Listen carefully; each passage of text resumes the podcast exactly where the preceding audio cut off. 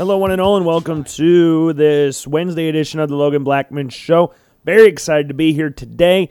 Oh my goodness, I have started, now that it is June, we are officially June 1st, so give yourselves a round of applause to making it to June. Very impressive stuff that we made it this far already. I saw a post on Instagram and it said something like, I blinked, it was January 1st, 2021. I blinked again, and it was June 1st, 2021. I don't know how fast this year has gone compared to last year. I don't know why how this has gone so fast compared to last year, but it has. And it's been kind of fun and kind of sad at the same time because where's the time gone? We're all getting done with college and everything, so now we got to go into the real world. Shuddering. Oh my goodness, so scary to go in the real world. But that's the world we live in. Yes, the real, the, the weird, real world, I guess. But before we get into what we want to talk about for the main source, main subjects of the show today, because it's June, I wanted to start off by saying I'm trying to go and be healthy. Yes. Oh, New Year's resolutions. I don't ever set New Year's resolutions. I don't think I've ever set one. But this time I was doing a June resolution. So I'm cutting out my caffeine intake, mostly Red Bull intake, and trying to eat out less so I don't keep gaining weight. Now, I haven't, I'd like to say this, I have not gained a ton of weight since I left William Penn, but the lack of working out has allowed me to get looser, which is, I hate saying that because it sounds really weird. Like I'm not as tight as I used to be. I'm a lot looser now. I, I hate saying that, but that's that's the reality of it. I'm not working out. I haven't worked out consistently since I left William Penn. My roommates at UNI, we had Corona strength once COVID 19 first hit. They built a gym in our garage. I wish I went out there a lot more. I did it go I went out there a few times, did some deadlift, did some squat, did some bench, you know, the normal workout stuff that you do, but I didn't do it at a consistent level. It's more like I was just doing this once, probably every 2 weeks, feeling like crap and then doing it 2 weeks later. It was a very weird thing, but I want to start running again. I did run a little bit up at you, UNI. I'd like to lose a little bit of weight. I, I, I left William Penn weighing about 212. I'm around 217, 218 right now. Maybe somewhere closer to 220. I don't know. And working in an office does not help my physique because I'm not work I'm not moving around as much as I did during past summers where I worked in landscaping where I was just out of the time, lifting rocks, pushing wheelbarrows, dropping mulch, picking up mulch, all that stuff. I'm not really getting the natural workouts. So now I've got to kind of force myself. So I'm trying to get out every morning before I go to work and go on a nice little brisk little jog. And I'm going to start going around the block and then around two blocks and then around three and then start running like long distances. And I hate running. So this will kind of condition my body to start running. And I'm trying to drink a lot more water Mostly because, and I, I would like to preface this, I don't want to make any this sound like I'm on my high horse because I'm super healthy now. I am not healthy. I would like to say that first and foremost. I don't want to shame anybody if they're like, "Oh man, Logan, you're so cool. You're so healthy. Oh my goodness. Can't believe how healthy you are." It's not you shouldn't be shaming me because I'm not as healthy and as in shape as you are. I'm telling you, your perceptions of me are wrong.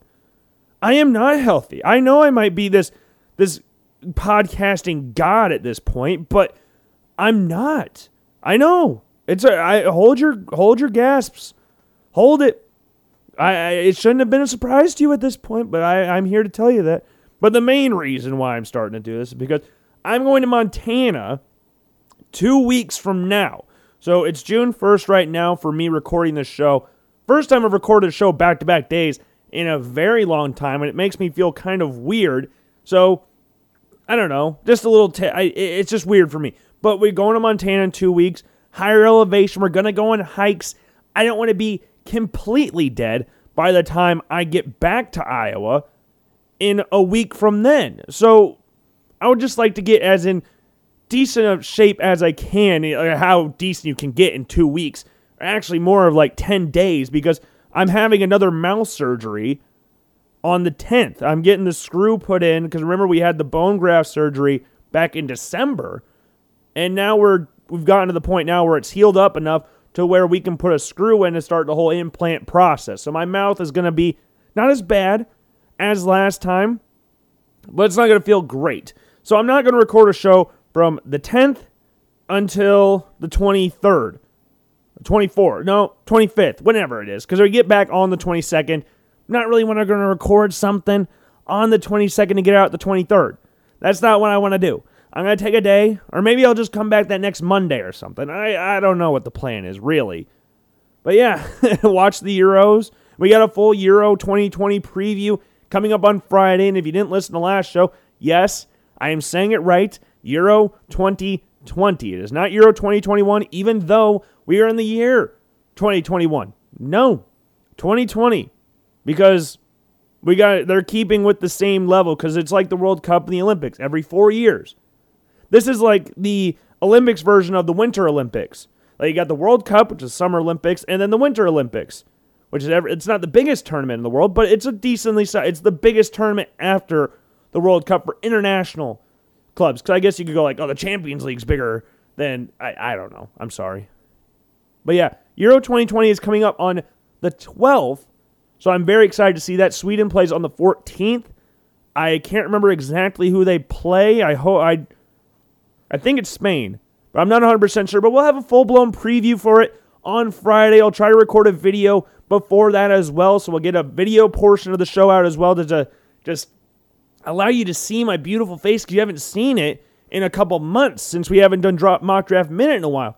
But speaking of mock draft and draft and whatever, I, I, I sound like a hypocrite when I say this because I was very adamant that I don't want to do a mock draft this early. I'm not doing a full mock draft, just the top 10, so stop your booing. I know this has been a very ri- ridiculous show so far for you who hold me such to such a higher standard than what I am currently holding myself at right now. But we are struggling. we are struggling at this point in time because I want to kind of focus the show more around the draft. I want to kind of pinpoint something like an actual thing, like a niche, like a, like a niche that I can just say, this is what the Logan Blackman Show is about. Might have a full blown rebrand. I don't know. Not right now, obviously. We're still the Logan Blackman Show because we're still super creative. I have a name that I've said on the show numerous times before, and it was in Mock Draft Minute a few times. But I'd like to start focusing more on that.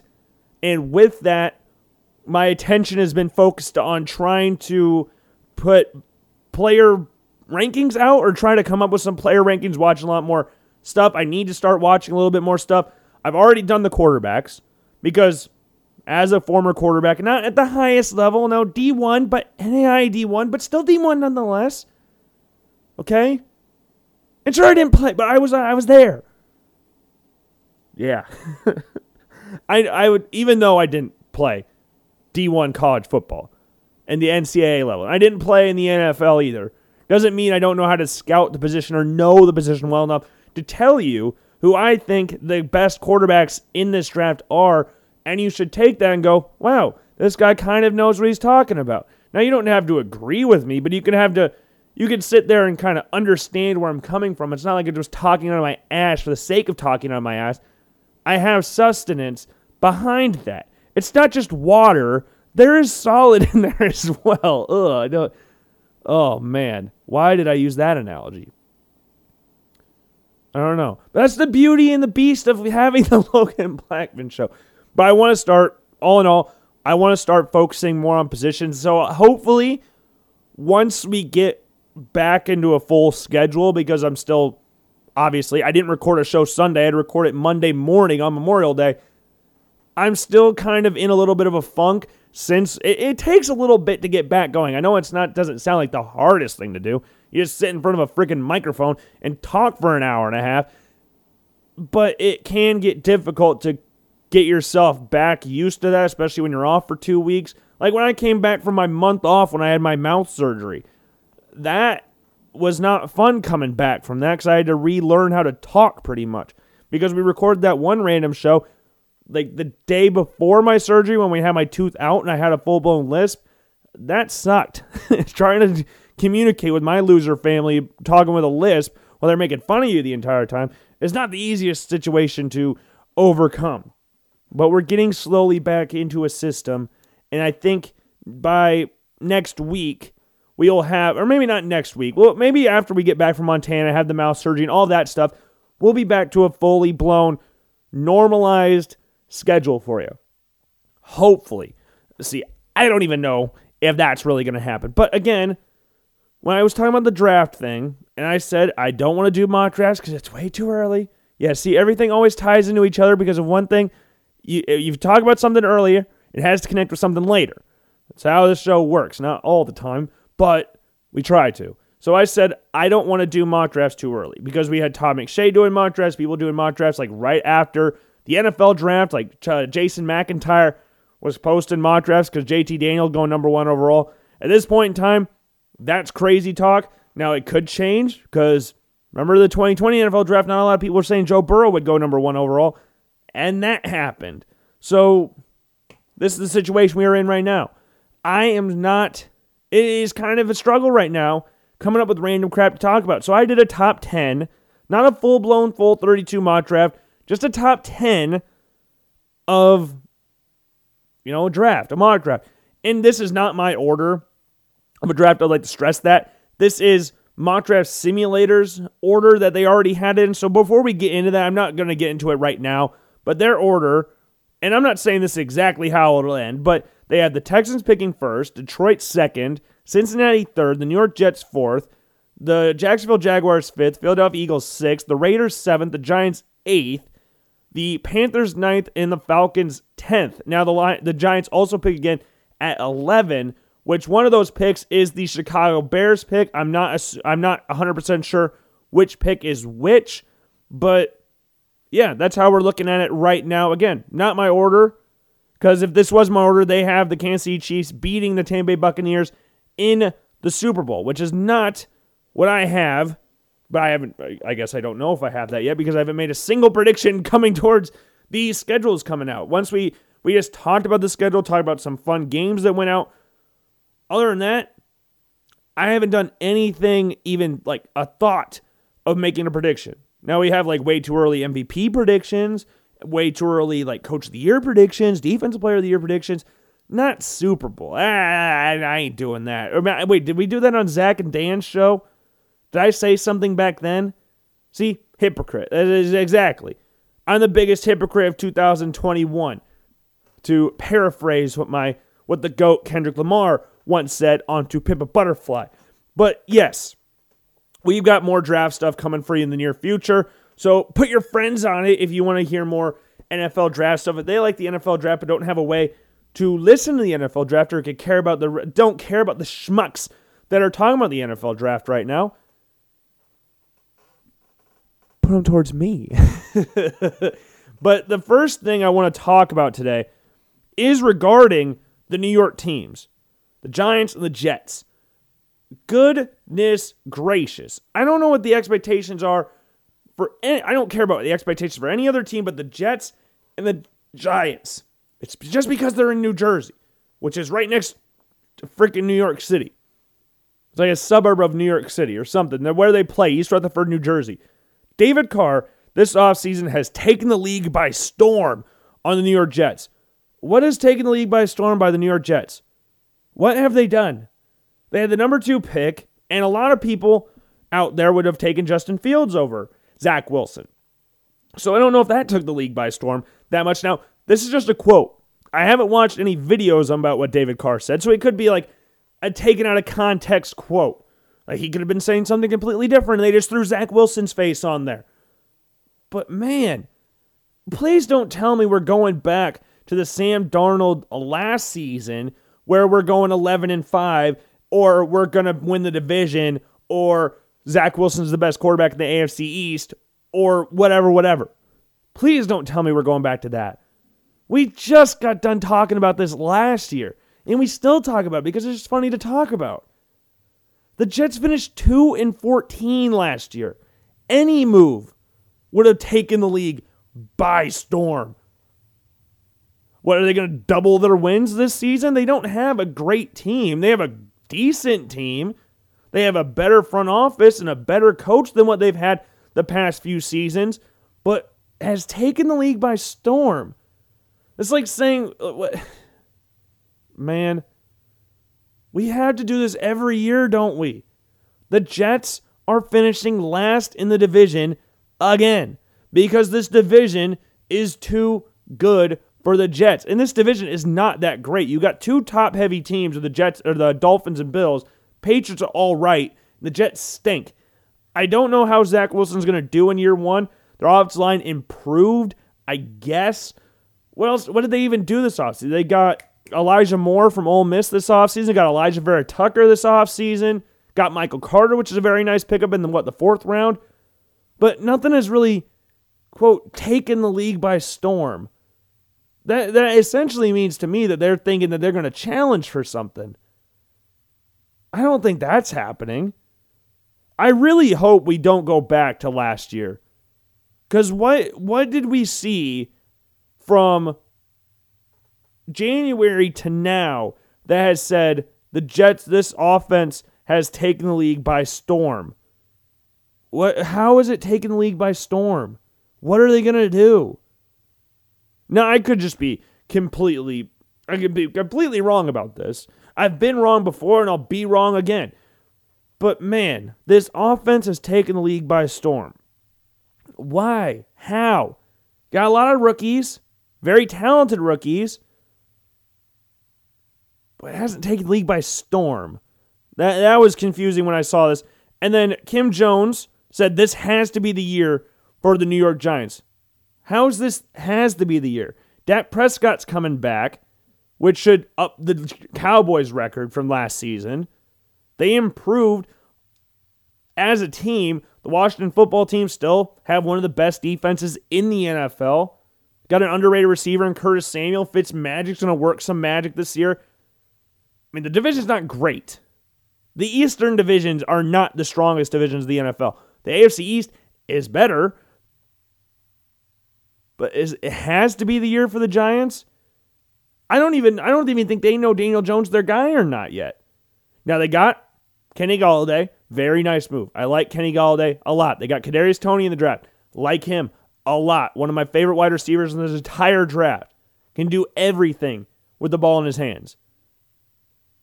But the Jets and the Giants, this has to be the year for the New York Giants. This offense has taken the league by storm. In what way?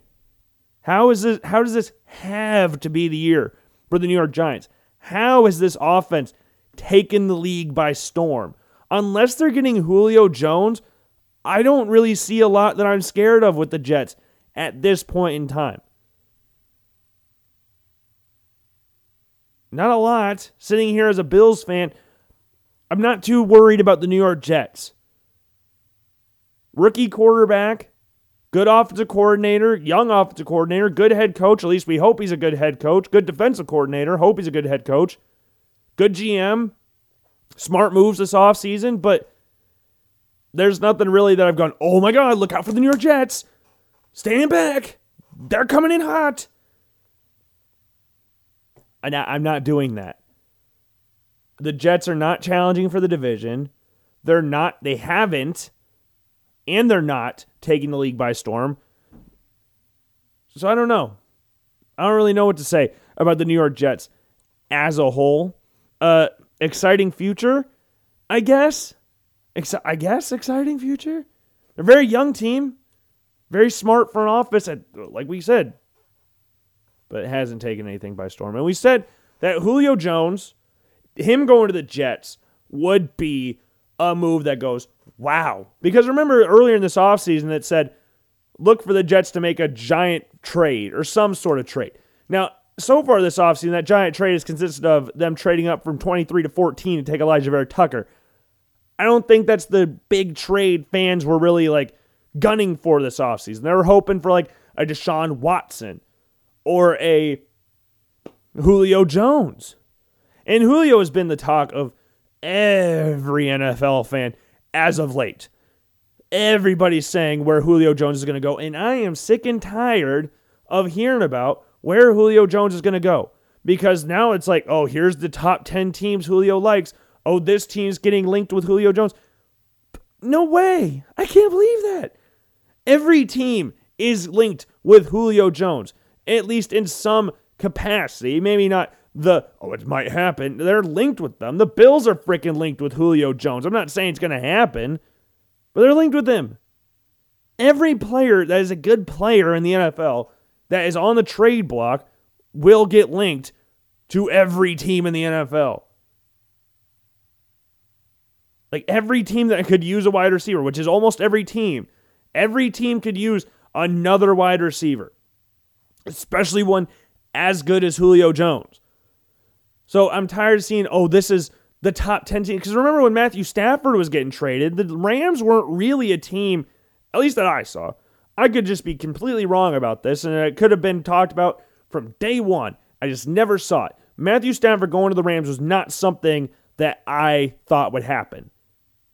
Because to me, it wasn't reported that much. Now, again, I could be wrong. It could have been reported quite a bit. I remember the 49ers being a big team that was going to get put a trade in for him.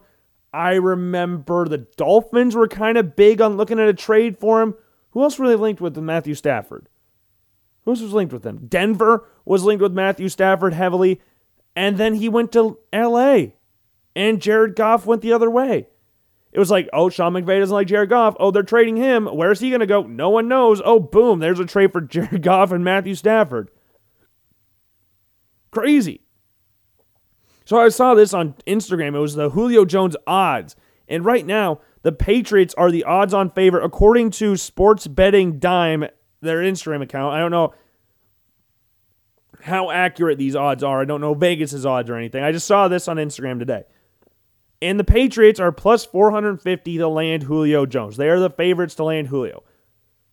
Because it's the Patriots and they're probably going to get some stupid trade of go like, oh, they got a third round. And I saw something they're going to throw in Jarrett Stidham for their the way to get Julio Jones is by getting Jarrett Stidham. And everybody was confused when they saw that report today. What to pick him up at the airport? Like what are they? Would, would Atlanta just take Jarrett?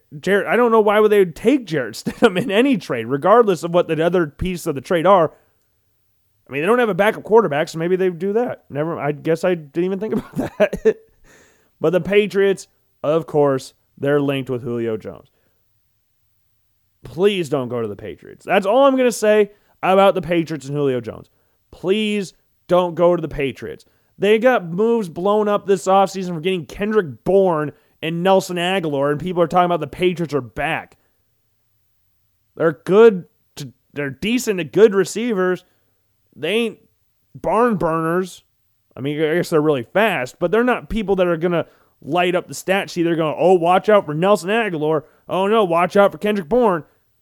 Now, that could all change this year. If Cam Newton, actually, when Cam Newton gets hurt, inevitably, Mac Jones goes in and starts balling out with these wide receivers, or maybe Cam balls out with them. I don't know. They got two good tight ends.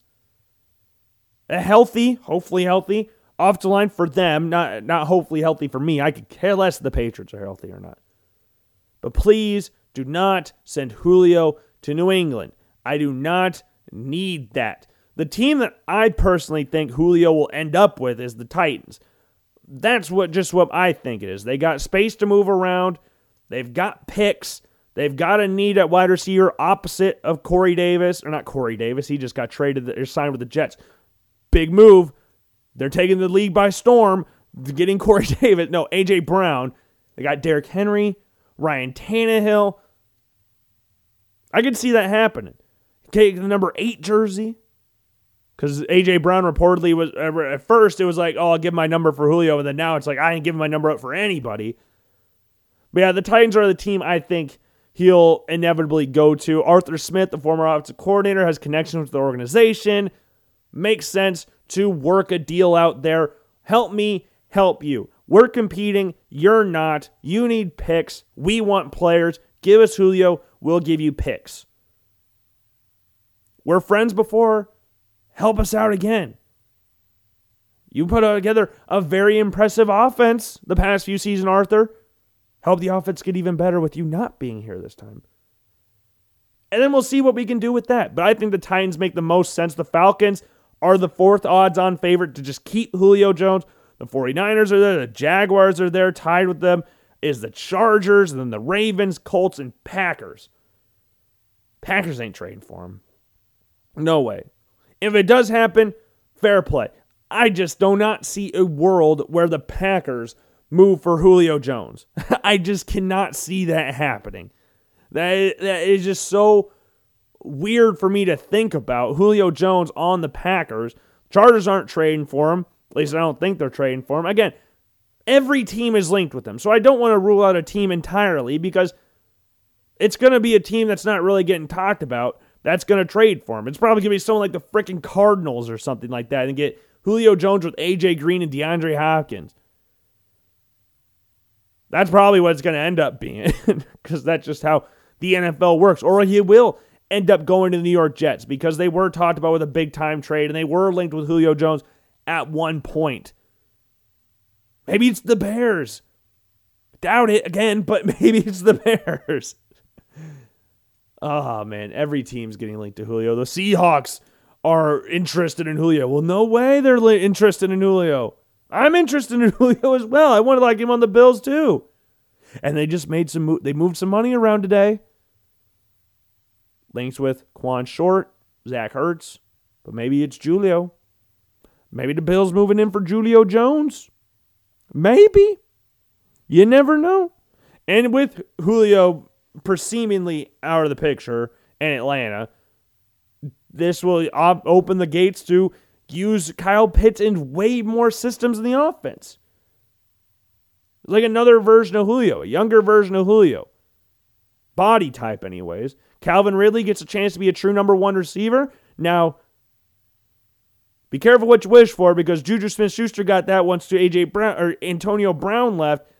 And it worked out so well for him because Antonio Brown, Julio Jones, the two best receivers of the 2010s, they take a lot of attention from defensive coordinators and cornerbacks, respectively.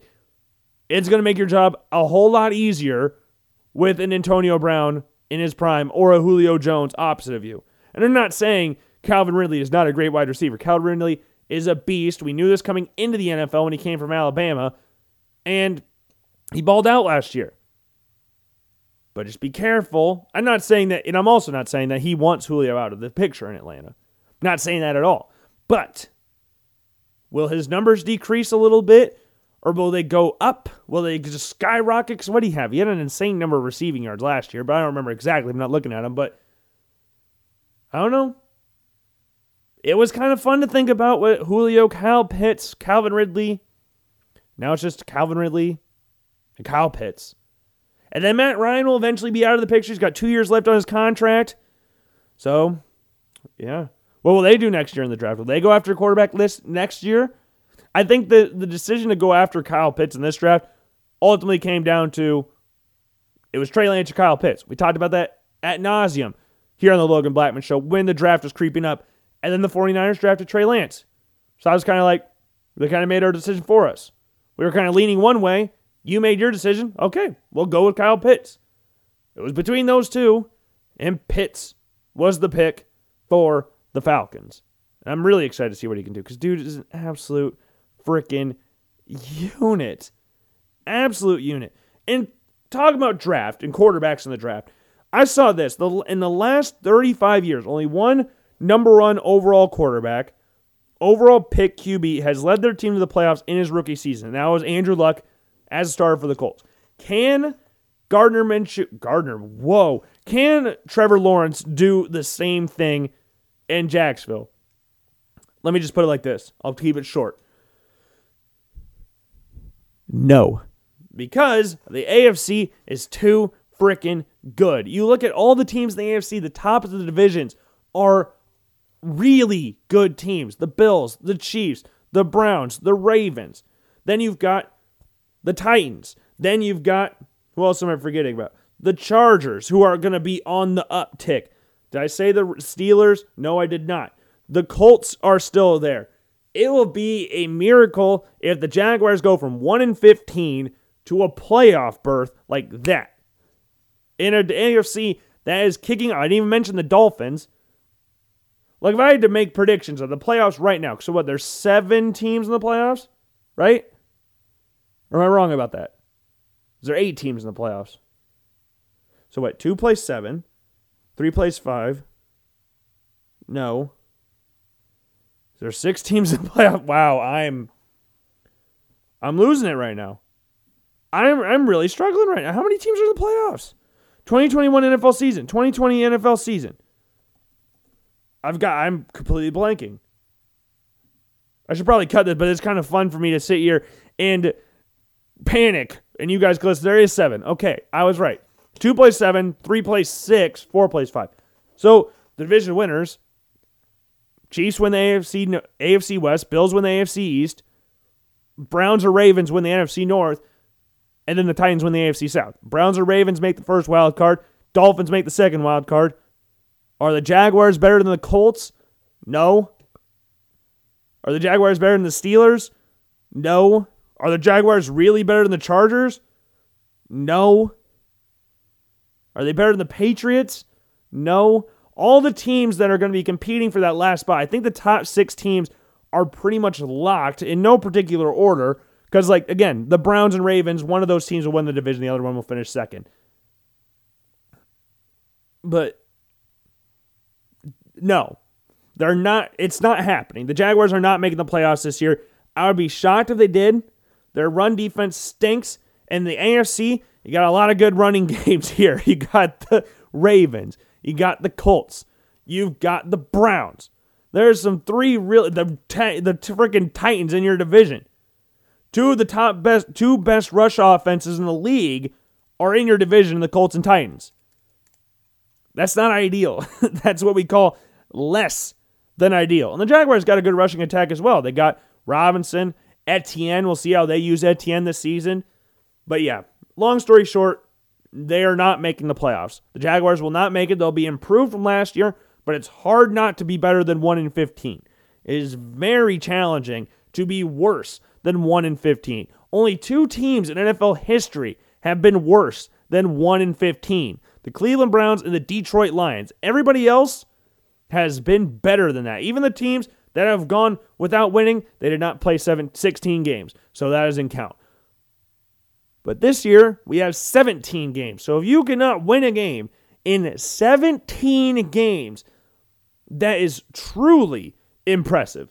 I'll be really impressed if you manage to not win a single football game in 17 tries. 17 tries to win a football game. You have to. I don't think we're to have a re- like a team that 0 and 17. I mean, the Texans will probably be close. The Lions might be pretty close to that, but I don't think we're to have a lot of teams like the Jets finishing 2 and 14, the Jaguars finishing 1 and 15. I don't think we're to have that again. We have one win. I, again, it is going to be you're to have to try to win only one game with a 17 game schedule. Try super hard to do that. And I was also thinking about this while we are talking about Trevor Lawrence. The other day, this popped in my head. I was looking at MVP odds, and Josh Allen, I think, was the third or fourth best odds to win the MVP, which is a far cry from last year. But now he's one of the favorites to win the MVP.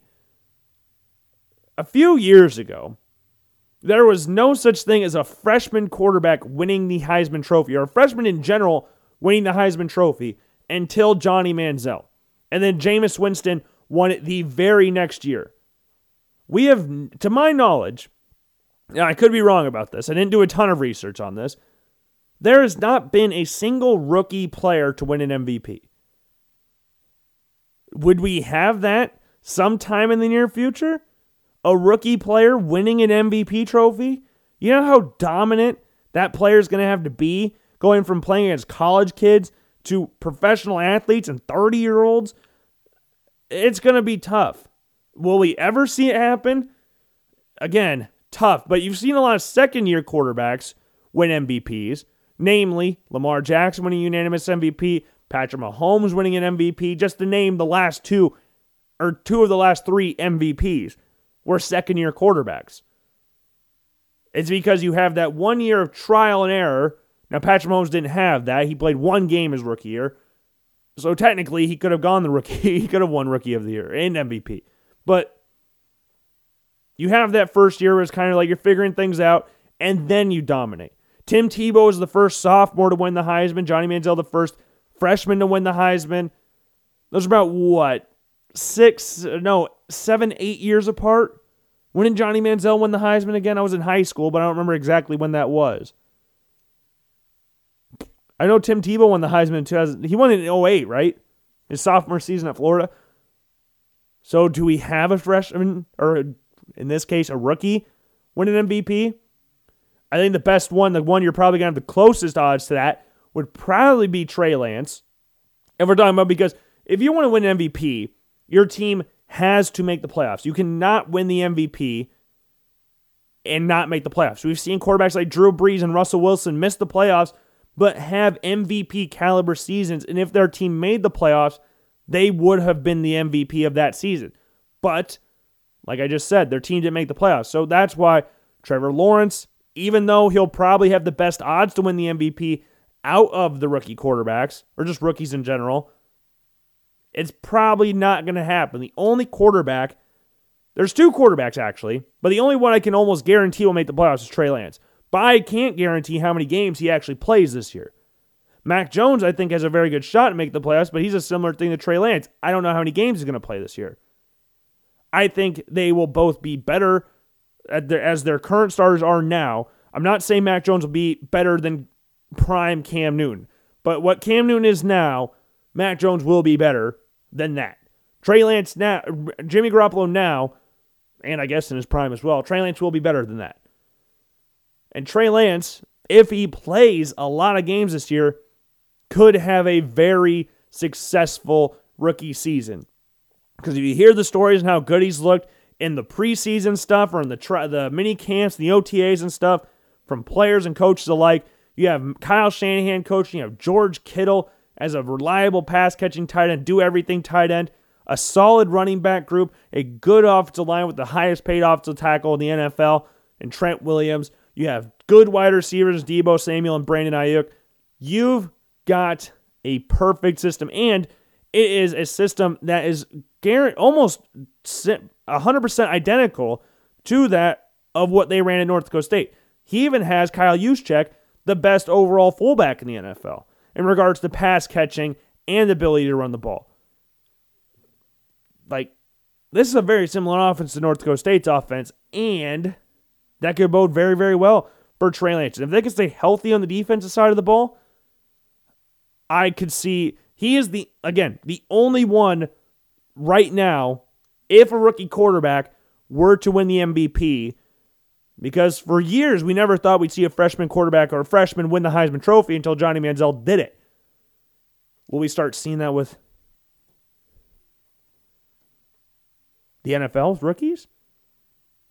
I doubt it, but you never know. He said doubt it with freshmen winning the Heisman, but if I had to pick one of them, it would be Trey Lance and the San Francisco 49ers. That is my prediction because I think his ceiling, and this he won't even reach his ceiling this year. But imagine if he won the MVP and he still hasn't reached the ceiling. again, he won't win it. But again, I'd just like to preface if I had to choose. Now, out of the second year quarterbacks, I think Justin Herbert has a really good shot at winning the MVP this year. Uh, now, he's not the best quarterback in this division, but he's got a skill level and talent base and good enough wide receivers and good enough coaching staff now that he could win the MVP. I'm not saying he will, and I'm not even guaranteeing the Chargers will make the playoffs. But he could do it. If you had to choose a second year quarterback, it would be him because the Bengals, they're not doing anything. The Chargers division, outside of the Chiefs, is not that great. The Raiders and Broncos are not great teams. The Bengals, they have to deal with the Steelers, Ravens, and Browns. I'm going to bet my money on Justin Herbert doing better and getting better odds to win the MVP than Joe Burrow. And Tua, I don't know. He's going to have to put up some astronomical numbers to win the MVP over Justin Herbert. He just does not do the same things that Justin Herbert does. He's not as mobile, doesn't have as strong of an arm as Justin Herbert, has a better team than Justin Herbert. So, yeah, that's my take on the whole MVP second year rookie quarterback type thing. But now we have reached the point where we can go over the top 10 of I mean, it's not really a mock draft. It's mock draft. It's not. I'm not labeling it. It's just way too early mock draft. That's it. June 1st, June 2nd, mock draft. It will post on the Logan Blackman Show's website, so make sure you go and check it out on there once we ended up posting it. And if, I mean, we posted by the time you're listening to the show, at least I hope I did. If I didn't, I apologize for that. And then if I didn't even post it in general, I might forget to even cut this part out and just not have posted it. So just go to the website anyways and just check to see, hey, maybe Logan just forgot to post the link somewhere. I don't know. Here's what we got top 10 for next year's draft. And this, again, is not my top 10. This is not my predictions on where these teams will finish. I'm not saying the order of the top 10 will go Texans, Lions, Bengals, Jets, Jags, Eagles, Raiders, Giants, Panthers, Falcons. I'm not saying that's what my thoughts are where they'll finish. That's what Mock Draft Simulator's website says, or mockdraftdatabase.com. It's a mock draft simulator thing on the mock draft database website. So, yeah, if you want to go and do that, go ahead. You can just go on there. You have it already loaded up. It'll just have the teams. You click on a player's name and click draft, and it'll go to that team. You can click all the teams. You can pick just your team. You can do all seven rounds. You can do one round. You can do strict trades. You can do free for all trades. I would very much recommend going on here if you're just bored and want to do a mock draft. I do this all the time when I get bored. Just do random mock drafts. It doesn't even need to be that good. You can just draft all quarterbacks if you really wanted to. Now, there's not that many quarterbacks to fit an entire seven round draft, but there's a good amount of quarterbacks on here. Now, there's some quarterbacks that cannot get drafted this year, like Bryce Young, but he is on the mock draft database's website. We'll forget about that, though. But starting off first overall, the Houston Texans, I have them taking Spencer Rattler. This goes against what I said in my top 10 quarterbacks thing, where I had Sam Howell the best quarterback in the draft, and I still think that, but this is for prediction's sake. I think Sam Howell is the best quarterback in this draft class. But if I'm predicting it, I think Spencer Rattler at some point will pass Sam Howell just based off what he can do. Sam Howell is a way more consistent quarterback than Spencer Rattler at this point in time. But I think Spencer Rattler is more talented than Sam Howell. And we've talked about the difference between talent and good on this show quite a bit.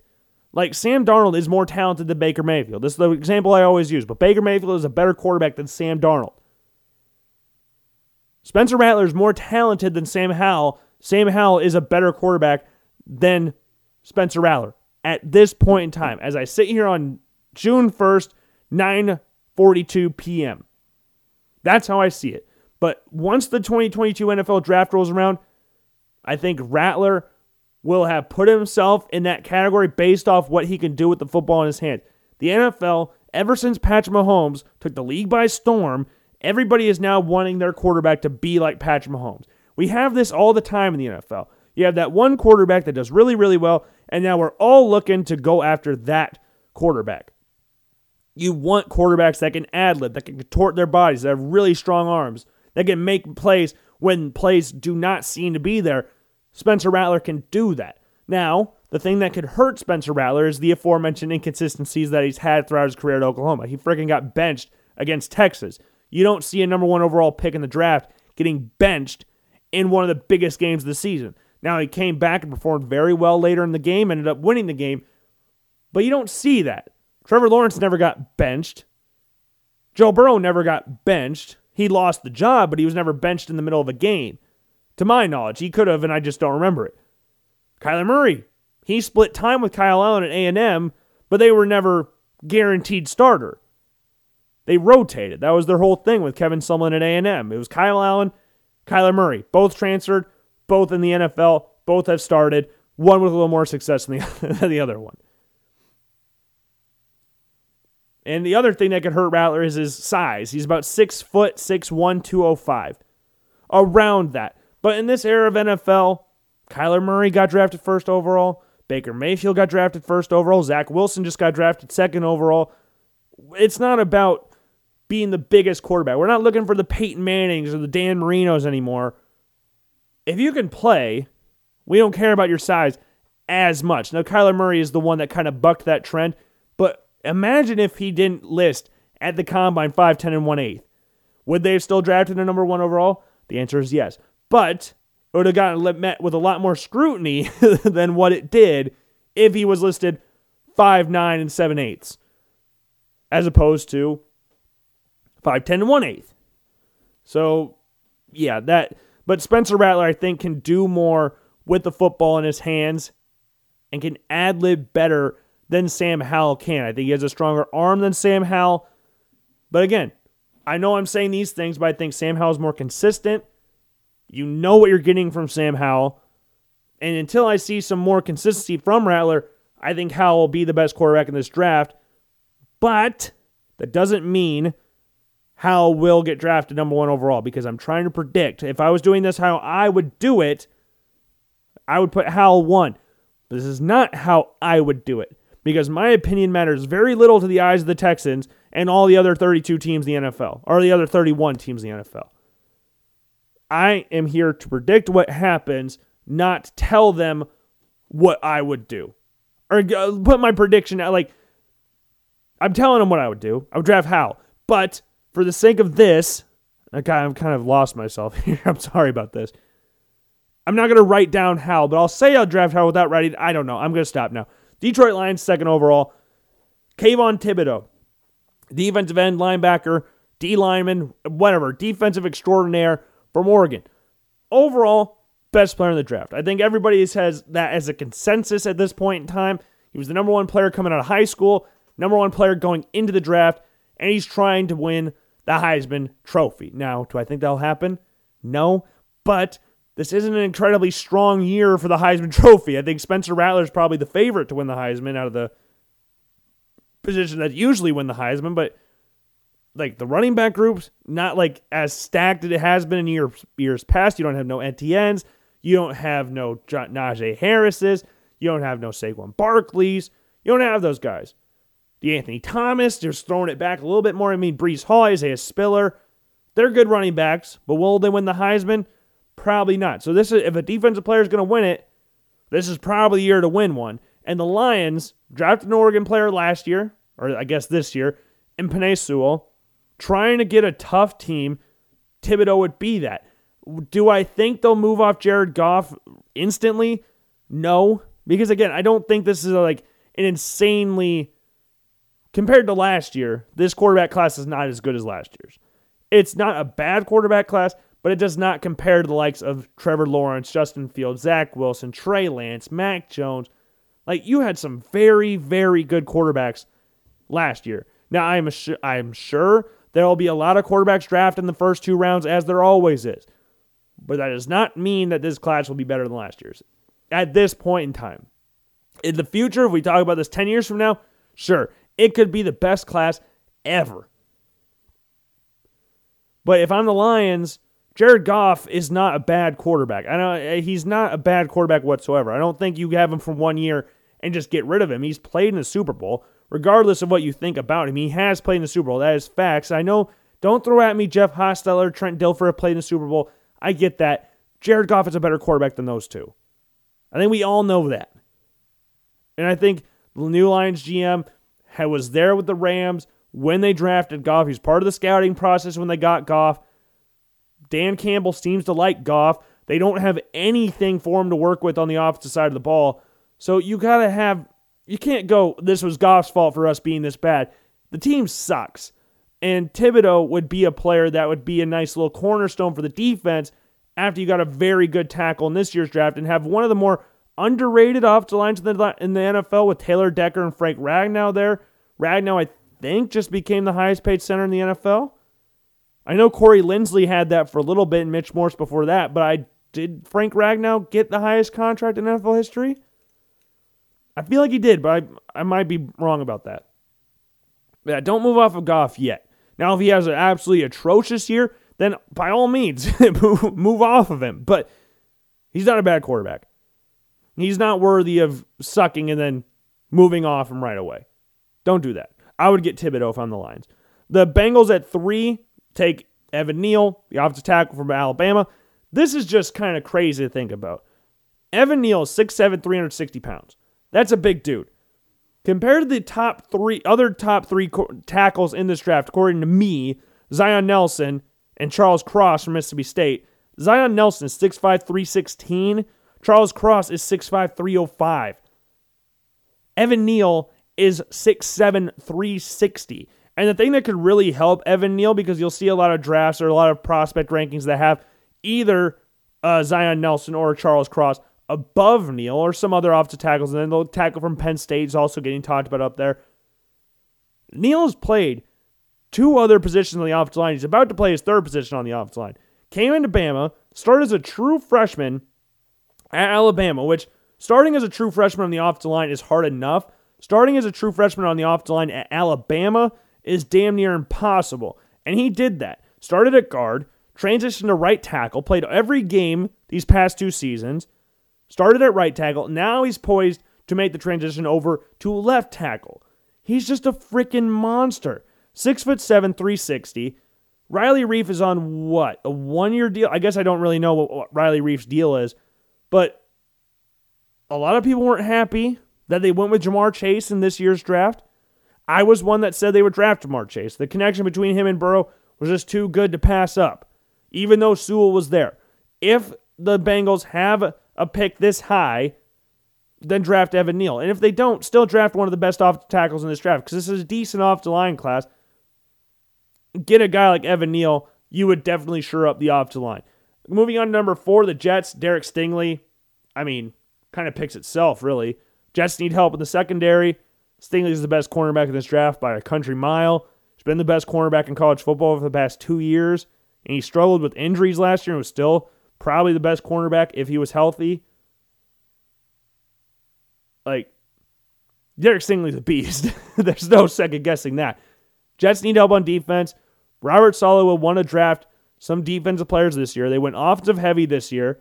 As we said, Zach Wilson, Alijah Vera-Tucker, Michael Carter, Elijah Moore. They're going to want to do some help on the defense. Getting a Derek Stingley would be huge for the New York Jets. If they pick at four, I don't think he'll last very far past four unless he has like an absolutely insanely bad year or gets hurt tears ACL or Achilles or something, which I don't want to wish on anybody. Knock on wood for that. I don't, I don't want that to happen whatsoever. He's a very fun player to watch. Goes to the Jets, helps sure up their secondary. Five, Jacksonville, Kyle Hamilton, safety from Notre Dame. This dude, like, I love Jeremiah Owusu-Koramoah. He's the linebacker from Notre Dame, linebacker safety combo. He dropped to the second round because he was kind of a tweener. JOK was like six foot one, two twenty. Kyle Hamilton is a safety at six foot four, two nineteen, and just flies all over the field. It was just like a natural thing for Notre Dame players to do, just be unnaturally gifted athletes and just make plays everywhere. And Kyle Hamilton does that. He's like freaking Kam Chancellor back there. Now he's not as scary as Kam Chancellor, like he's gonna rip your freaking head off, but he'll make plays all over the field. He doesn't fall for fakes that often. He makes plays past the line of scrimmage. He makes plays in the secondary. He'll make plays everywhere. And for the Jaguars, who a few years ago had one of the most feared defenses in the NFL for it's called Saxville for a year, and now it's gone. Now you got some really talented young players like Josh Allen, K'Lavon Chaisson, C.J. Henderson. You got a lot, uh, Campbell, Tyson Campbell from Georgia. I think Andre Cisco's there as well. So you've got pieces there. Get a guy like Kyle Hamilton, you would help shore up the defense a little bit more. Now, I think off the line makes a lot of sense here. You could get one of the aforementioned off the tackles that I mentioned, Neal, or not Neal, Nelson or Cross. Those two would make a lot of sense here. But man, if Kyle Hamilton's here, it'd be very hard to pass up on him. I'm not really about safeties getting drafted in the first round unless they're like this, unless you're like a Jamal Adams type player this is a guy like that. 6'4, 219 playing safety. You have to move for him if you're in the top 10 and in need of some help on the defensive side of the ball and just want an overall playmaker. Six, the Eagles, Sam Howell. I don't think the Eagles are sold on Jalen Hurts. And if they're not sold on him, if he doesn't have an insanely good year, there's very little chance in my mind that he keeps the starting job moving forward. Sam Howell is the best quarterback in this draft class. Him falling to sixth is just the fact of the matter that teams in front of him don't need quarterbacks or drafted quarterbacks before. Like the Bengals drafted Joe Burrow in 2020. The the Jets drafted Zach Wilson this year. The Jaguars got Trevor Lawrence.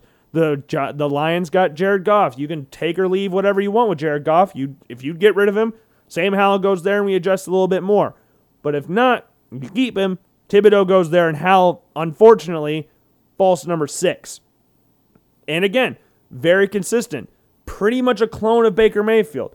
Very consistent college quarterback. He started as a freshman at North Carolina, and they elevated from year one to year two. Now, the thing that'll be interesting with Sam Howell, they lost a lot of good players. Chaz Newsome, uh, Michael Carter, William, Jamal Williams, not Jamal Williams, crap, Javonte Williams, Dyami Brown, like four very good offensive players for North Carolina, gone. All of them were drafted this past year. How he does with this new group of weapons will tell how good of a quarterback he truly is, and if he elevates or, or gets better numbers with this new group, it'd be hard for him not to get drafted number one overall, right? Right? That would be really just a, a confirmation for me that he's the best quarterback in this draft class. But yeah, super consistent, bigger dude, not like taller, but thicker dude, a lot thicker than Spencer Rattler, would fit in Philly, would be their main guy. And I like Jalen Hurts a lot, but if they're not convinced on him, they've talked about trading up to get Zach Wilson. So if they're not sold on him, I find it hard to believe they would not move for a quarterback if they picked in the top 10 this year. Number seven, the Raiders, uh, DeMarvin Leal from Texas A&M, the D tackle from Texas A&M. They need help everywhere on defense, and you can go. I was stuck here between Drake Jackson, the edge, edge rush from USC, and DeMarvin Leal. Spoiler: alert, Drake Jackson's going eight to the Giants. It, they flip back and forth between these two spots.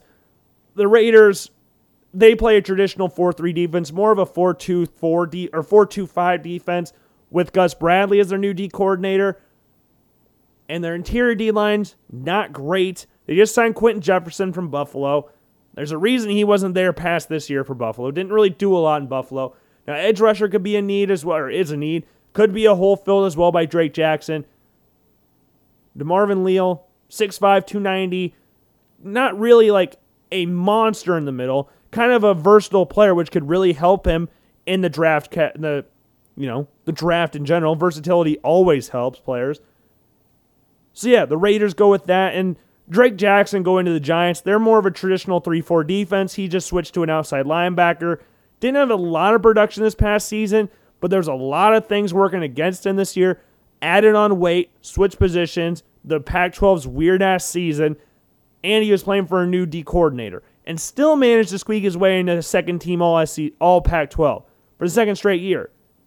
Like you're still getting all conference mentions. You're doing something right, and he'll keep going up. And a lot of things with this draft class is just consistency. That is a big thing with a lot of players in this draft, not just the quarterbacks, but with the skill positions and the linemen as well. Consistency is key. And Drake Jackson, if he can find some consistency, would be an excellent edge rush partner with the recently drafted Azeez Ojulari. The Panthers at nine, uh, Christian Harris, the linebacker from Alabama, place Luke Kuechly, get a guy next to Shaq Thompson. They've improved their defense. They drafted a whole defense the year before last year, drafted Jaycee Horn with the first pick this year, drafted some good defensive players again, and now they add another player, another key defensive player in Christian Harris who is the best linebacker in this draft class, gives them a do everything style linebacker that would be a nice little nail in the coffin of their improved defense. You look at what the Panthers have done on defense, getting a linebacker like Christian Harris would certainly be the finishing touch to a very talented young defense when looking at the division that has the receiving groups and the offensive weapons that the NFC South has. It'd be smart for the Panthers to keep addressing the defensive side of the ball. And then 10, Atlanta. And I'm going with Malik Willis from Liberty. Matt Ryan will be on one year after this year. 38 years old, 37 years old, something like that. Get Malik Willis in. If he balls out again, he deserves to be in the first round by far.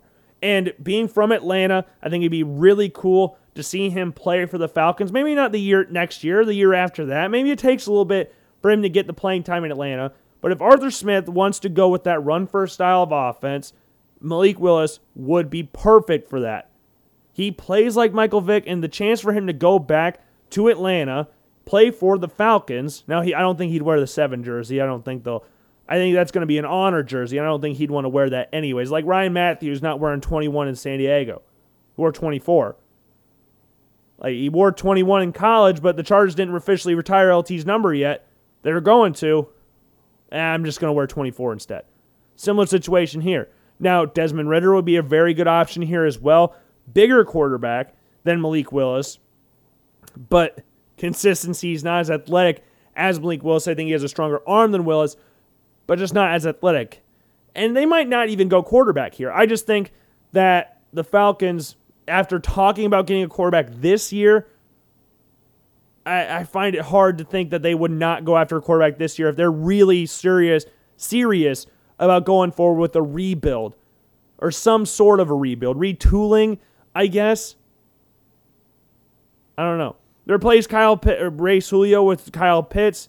Eventually replace Matt Ryan with Malik Willis. I think that would be a very wise, wise way to do things down in Atlanta. So just a recap of the top 10. Houston taking Rattler at number one from Oklahoma. Detroit taking Kayvon Thibodeaux from Oregon. Cincinnati Bengals take Evan Neal from Alabama, the offensive tackle from Bama. New York Jets take Derek Stingley from LSU. The Jaguars take Kyle Hamilton from Notre Dame. The Eagles take Sam Howell from North Carolina.